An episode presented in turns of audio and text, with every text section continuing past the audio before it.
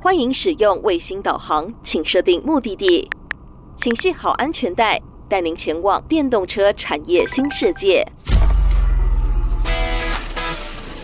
欢迎来到电动车新革命，带您发掘领先电车革命的无限新商机。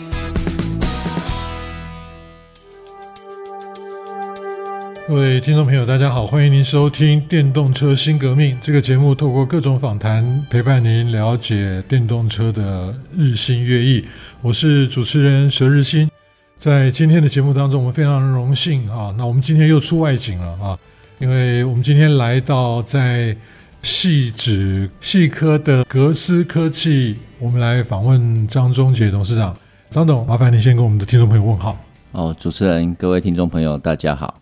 好，最近我们在谈蛮多跟啊能源有关的议题啊。那对于台湾而言呢，过去我们一直认为说，电池这个领域呢，我们是很难切进去的。事实上，大家如果对于电动车有所了解的话，我们可以知道，包含从上游的锂矿到整个电池芯，几乎都没有办法在台湾有一个主导性的地位。但是呢，即便在这样的一个状况当中，我们依旧看到了台湾的新创业者。包含今天我们所来拜访的格斯科技，那他们运用台湾非常卓越的研发实力，来证明了事实上呢，在一个产业当中，最重要的还是我们的脑力。那是不是请张董先跟我们分享一下整个公司一路走来？刚刚讲了，我们迈过好几个死亡之谷了。啊、对，那各位听众大家好，那我在这边简短的分享一下我们格思科技过去这五年的一些心路历程。公司一开始是从材料切入，那因为本身我们整个研发团队是从材料的开发、测试、导入。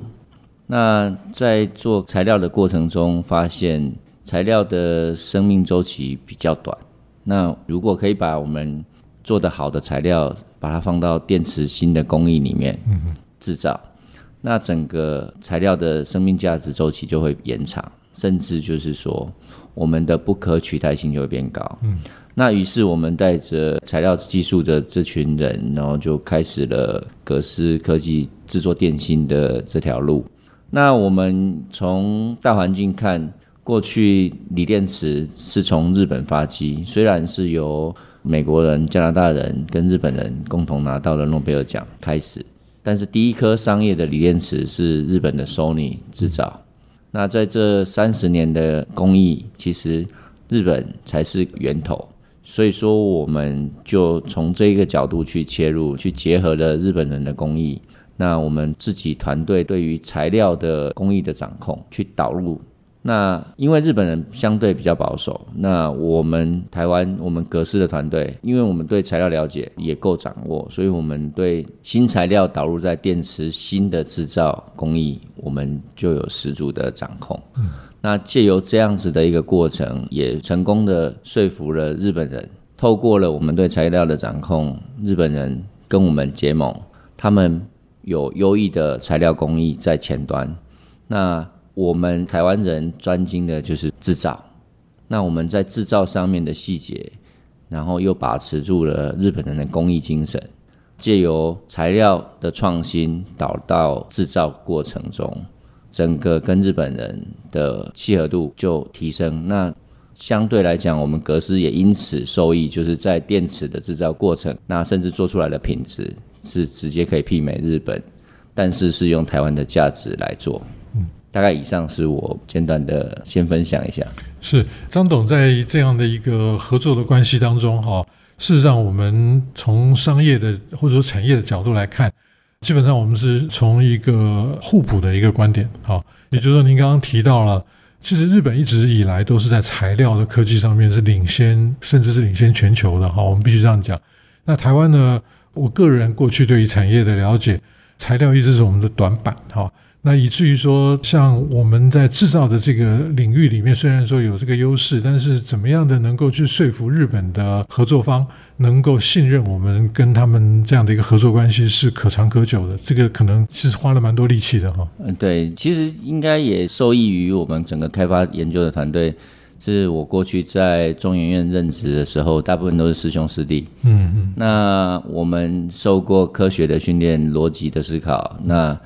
我们提出针对问题的解决。那我们是根据学理上，而不是去所谓的大海捞针。嗯。那透过逻辑的思考跟有系统性的回答，针对日本业者提出来的质疑跟问题，那我们用科学的数据去说服他们。那也接受他们实地访查，就是他们几乎是驻场，跟我们共同的去面对我们遇到的问题，他们遇到的问题，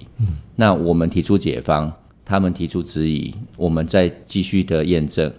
那反复的这样子做，以这样子的方式来达成双方新材料导入在锂电池里面的一个信任的一个角度。那我们不仅仅只是对于实验的数据揭露给对方，我们连我们生产的过程也跟对方一起分享，去去甚至是共同的改进，这个是过去在这个产业里面不可能发生的。嗯嗯，对。那我们会这样子的思考逻辑去看，其实是在仿照类似台积的模式，去把各个客户的优点结合到我们身上。嗯、那透过我们去加持客户想要做的事情。嗯嗯嗯嗯。所以在这样的一个淬炼过程当中，其实非常不容易哈。那台湾过去几十年来发展，我们大概都是以工程见长，但是渐渐的呢，我们越走越深了。所以事实上，现在我们看到。如果不能够像刚刚张董所谈到的，在中研院那边非常坚实的一些研究环境啊，要从 science 的这样的角度，以这个基础来往上叠加的话，恐怕在接下来，特别是像啊材料科学这个部分啊，是不容易取信于那些领导的厂商的。那在这样的一个过程当中呢，当然就是从张董跟可能几个创业伙伴啊，一路从刚刚讲到三五个人，到现在一百四十个人啊。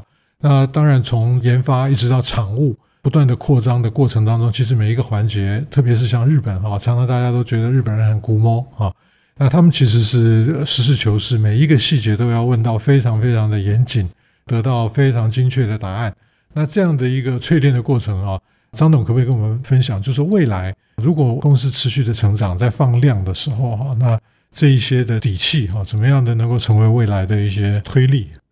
对，事实上就是我们在每一次的放大的过程中，我们的客户其实是跟着我们一起成长，甚至我们也借助客户在过去在这个锂电池这个产业的领域的经验，他们从屏保工程到研发，我们也是一路屏保工程研发，互相的配合。那甚至他提出要求，我们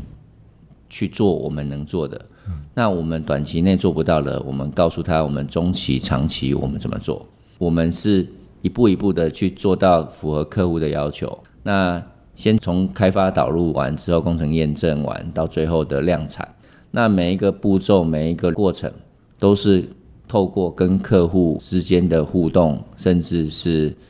磨合，那最后达成共识。嗯。那我们的生产制造流程的角度跟观念是跟客户一致的。这也是为什么我们可以从五个人、十个人慢慢的变大，然后变得比较顺畅，也没有一些奇奇怪怪的事情。对，是，我想格斯科技在台湾的电池领域里面算是一个独树一格的一家厂商。啊，从非常坚实的一些科学底气当中呢，逐步的和日本的合作方。在各种工程验证，还有在很多的技术蓝图啊，这个 roadmap 上面呢，啊，一步一脚印这样走过来，那这个非常值得我们参考。因为过去台湾的电池业基本上也是在这样的一个过程当中被淬炼出来的哈，就如同刚刚张总所说的，他们踩的好像是一个在材料界的台积的模式哈。啊，我们先呃休息一下，稍后继续回到电动车新革命。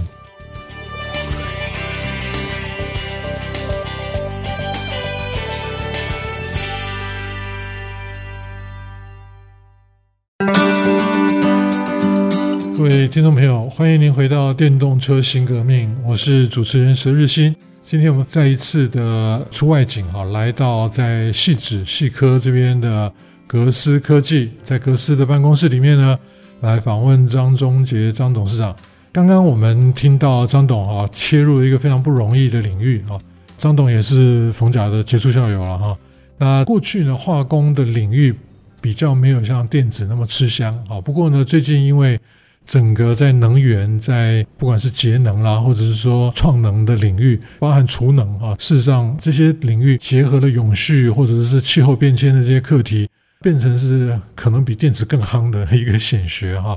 那张董取得博士学位之后呢，曾经在中研院服务过一段时间，那后来就自己出来创业啊。那因为您是工程背景出身的哈，是那怎么去摸索？比如说刚刚我们提到了跟日本的一些客户之间的一些互动。那特别我知道格斯呢，过去有非常好的成果，都是在克制化这个部分哈。嗯、那如果我们去对比化工，或者说我们讲的能源产业，那去跟电子行业来比的时候，电子行业往往对于这种资本市场而言呢，他们的吸引力比较高，因为都是多少 KK 起跳的哈。那当我们去看到一些比较新兴的领域，当它那个市场还不是很明确的时候，往往大家都不是那么有兴趣啊。那但是呢，我们从张董在格斯这边所验证出来的这种客制化的实力，就如同他在休息之前呢，曾经和听众朋友分享的，就是他仿的是台积的模式哈。那我记得有一年我跟一个台积电的处长哈，那当然他没有谈什么业务的机密了哈，但是呢，他自己说他跟着张董是啊，也是张董，张忠谋张董呢，在台积电工作这么久，他觉得非常了不起的一件事情就是张董。他知道了非常多，他客户跟他一起开发出来的产品，但是他从来不切入他客户的领域，他就专心做好他的代工。在这样子的一个发展当中呢，培养出来非常深厚的一种伙伴关系，那也就加深了客制化的后续迭代的这个产品上去之后的持续就能够拿到订单哈。那我不晓得格斯在这个部分的布局，可不可以跟我们的听众朋友分享一下？其实我们在客制化这边，其实我们看到的，其实也是从材料出发去看，那当时我们几个开发的研究团队的成员，主要成员就我跟我们另外一个共同创办的叶博士，我们技术长。嗯、那我们在中国市场看到这个电池的量是越来越多。嗯，那只是当下我们创业的时候，在台湾其实看不到这样的容积。那也在国际市场上慢慢的有感受到，大家对电池的依赖程度越来越高。嗯。那也因为在大陆看了一圈之后，我们发现我们的工艺，我们结合日本人，我们应用的日本的顾问，把日本的制造工艺导入在我们格斯。那借由工艺的一个确认跟传承，那我们协助客户去做他想做的电池。我们是在大陆得到这样的启示，因为其实现在以中国的市场来讲，你只要有钱就买得到电池，但是每一家都想做差异化的电池，那那个门槛是相对的很高。那我们也从这个角度去看我们的机会，因为每一家车厂其实都想要自己的电池，不想要一个公版的电池，因为三电、电子、电机、电控这个就是我们电动车的核心价值。那每一家电动车厂，虽然目前短期内它已经有主要的供货的一些来源，但远远仍是不够的。甚至每一家电动车厂投入了百亿、千亿美元跟欧元，主要的是前十大国际车厂，那他们投入在电池上面的开发，就可以知道说，我们可以看到、嗅到这个点，就是说，他们对于自己的电池一定要有自己的特色。所以说，我们就是从这个点去出发。那将来我们格斯会透过在刻制化电池、刻制化工艺上面的一个延伸，去跟我们的客户共同的抢进市场，甚至可能会有很多合资的行为发生。嗯，那我们就不会去打到客户的市场，嗯，而是跟客户一起去抢市场。嗯，那。我们在不同的客户，我们在 AGV 无人搬运车的 partner 选一个，那我们在欧洲的电动车选一个，我们在美国的电动车选一个，电动巴士选一个，那都可以有不同的电池的发展，跟过去大家认可的电池不一样。可能我会做电池，嗯，我一家公司会做电池，但是我只会做一种电池。嗯，那事实上。客户来找他的时候，他就把他的电池推给所有的客户，所有的客户他都卖同一款电池。是。那事实上，以现在的电动化的趋势来讲，一款电池是不足以应付所有电动化的需求，所以应该是不同的产业需要的电池不一样。那我们也是顺着这一个理念去发展客制化。那在不同的应用别，像在电动巴士需要的，跟乘用车需要的，跟无人搬运车需要的，甚至是现在最夯的所谓的空中飞行载具需要的，这些电池的性能都不一样。为什么不一样？它就是。它需要的瞬间的电流不一样，它需要持续的时间不一样。那透过我们电池新的设计、电池组的控制，嗯，去达到一个客户要的最佳的一个效能表现。大概我们是从这几个层面去切入。嗯，我想接下来这段时间基本上还是在锂电池哈，不管是三元或者是磷酸铁锂哈。那您刚刚提到，其实对个别的车厂，或者说不同的应用情境啊，比如说刚刚提到的无人机的部分哈，其实它的差异化的需求是存在的哈。那在全球有像格斯这样子会从事这么高度客制化的竞争对手吗？目前是没有的。其实因为锂电池新的制造，它其实是高门槛，就是符合我们过去半导体业界里面需要的高度投入资本。嗯，高度的技术还有人才管理。是，那这些刚好符合我们台湾人的精神，嗯，然后我们台湾的工业特色，嗯，所以说我们是从这个角度去发展，反映出我们现在的一个商业模式。嗯，那我合理的猜测啊，我的推估呢是未来可能格斯会需要大量的国际团队进来。是的，目前我们公司内部已经有好多日本人跟印度人。嗯嗯那也是。那未来比如说到欧洲车厂，德国的还会讲德文的。对对对对对。那我们今年也会到德国的车厂去拜访，那就是正如主持人所说的，需要更多的国际人才。嗯，我我很好奇哈，这个 GUS 是德文嘛？哈，是不是 GUS 这个这个名字怎么来的？因为当时我觉得说要投入台湾的锂电池新的制造行业。真的需要勇气，因为这 这条路上实在是故事很多。是，是，是，对，那当然有好的故事，有不好的故事。